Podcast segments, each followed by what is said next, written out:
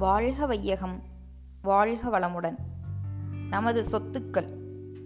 புதிதாக பயிற்சியேற்ற அன்பர்கள் தவத்தின் போது நினைவு ஓடுகிறது. எண்ணங்கள் பல எழுகின்றன. இதை தடுக்க என்ன செய்ய வேண்டுமென கேட்கிறார்கள். மனித உயிரைத் தொடர்ந்து பல தலைமுறைகளுக்கும் வரக்கூடிய சொத்து வினைப்பதிவுகள் மாத்திரமேதான்.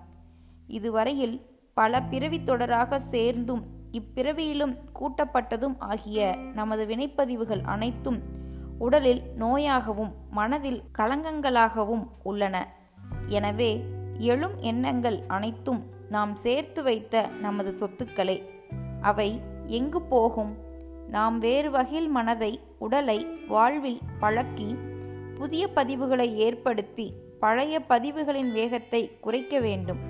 தவம் செய்து உயிரின் அசைவையே கவனிப்பது ஒரு புதிய திருப்பம். சிறிது காலம் பயின்ற பின் தான் மனம் நாம் விரும்பும்படி ஒரே எண்ணத்தில் நிலைபெறும்.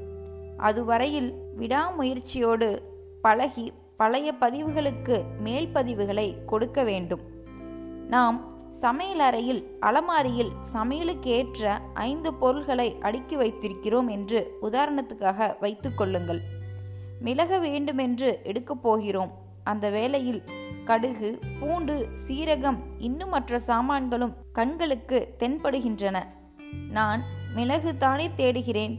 இவையெல்லாம் ஏன் தென்பட வேண்டும் என்று சலித்து கொள்ள முடியுமா? எல்லாமே நாம் வைத்தவைதாம். தேவையான போது அவையும் உதவும். இப்போது மிளகை மாத்திரம் தேடி எடுத்துக்கொள்வோம் என்று மிளகை எடுத்துக்கொள்வதுதான் சரியான வழி. இதே போன்றே நமது சொத்துக்களாம் வினைப்பதிவுகள் அனைத்தும் என்ன அலைகளாக எழுச்சி பெற்று கொண்டேதான் இருக்கும். வேண்டும் போது அவையும் பயன்படும். இப்போது குண்டலினி சக்தியின் மீது மனம் வைத்து தவம் செய்வோம் என்று விழிப்பு நிலைக்கு மனதை கொண்டு வந்து தவத்தை தொடர்ந்து ஆற்ற வேண்டியதுதான். அருள் தந்தை வேதாத்ரி மகரிஷி.